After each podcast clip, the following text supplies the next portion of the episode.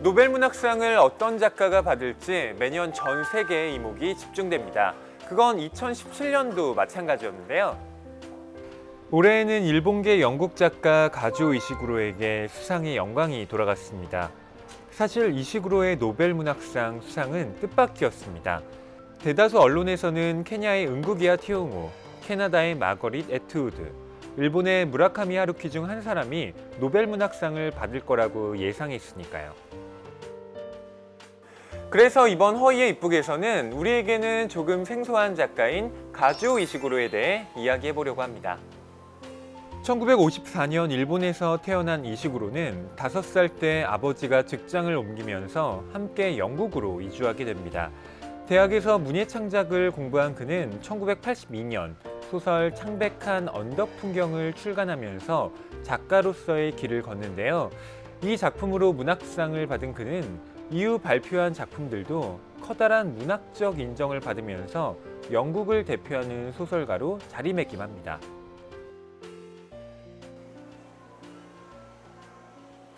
여러분께는 이시구로의 작품들 중에 1989년작 남아 있는 나날을 소개해드릴까 하는데요. 이 작품은 우리나라의 한강 작가도 받아서 화제가 됐던 부커상 수상작이기도 합니다. 때는 1956년 여름입니다. 영국의 귀족 달링턴의 집사로 평생을 일한 스티븐스는 6일간의 여행을 떠납니다. 그는 30여 년 전 함께 일했던 총무 켄턴을 만나러 가기로 하죠. 최근 그녀에게 받은 편지에서 그는 켄턴이 다시 달링턴 저택으로 돌아오고 싶어하는 것 같다는 느낌을 받습니다. 마침 켄턴과 같은 유능한 직원이 필요했던 터라 스티븐스는 묘한 두근거림과 함께 과거를 회상하며 켄턴을 만나기 위해 길을 나섭니다.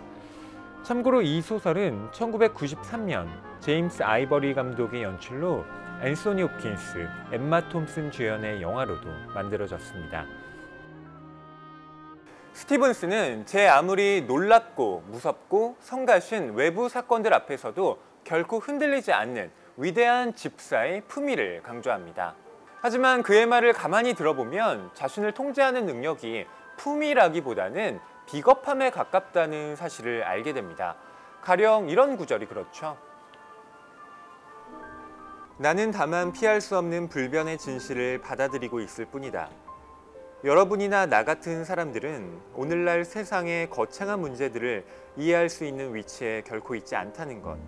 따라서 현명하고 존경스럽다고 판단되는 주인에게 신뢰를 바치고 우리 능력이 닿는 한 열과 성을 다해 모시는 것만이 최선의 길이라는 사실을 말이다.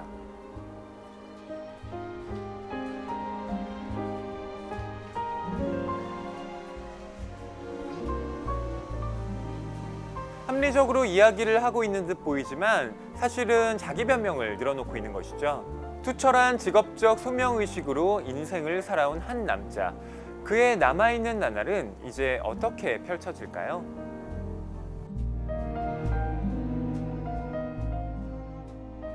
(2007년) 노벨문학상을 받은 작가 도리스 레싱은 남아있는 나날에 이런 평을 남겼습니다. 이 책은 매우 유쾌하면서도 내가 기억할 수 있는 가장 슬픈 책이다.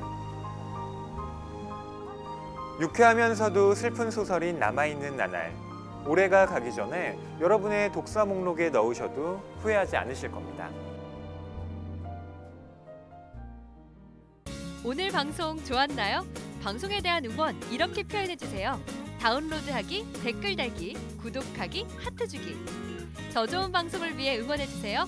다운로드하기, 댓글 달기, 구독하기, 하트 주기. 기억하셨죠?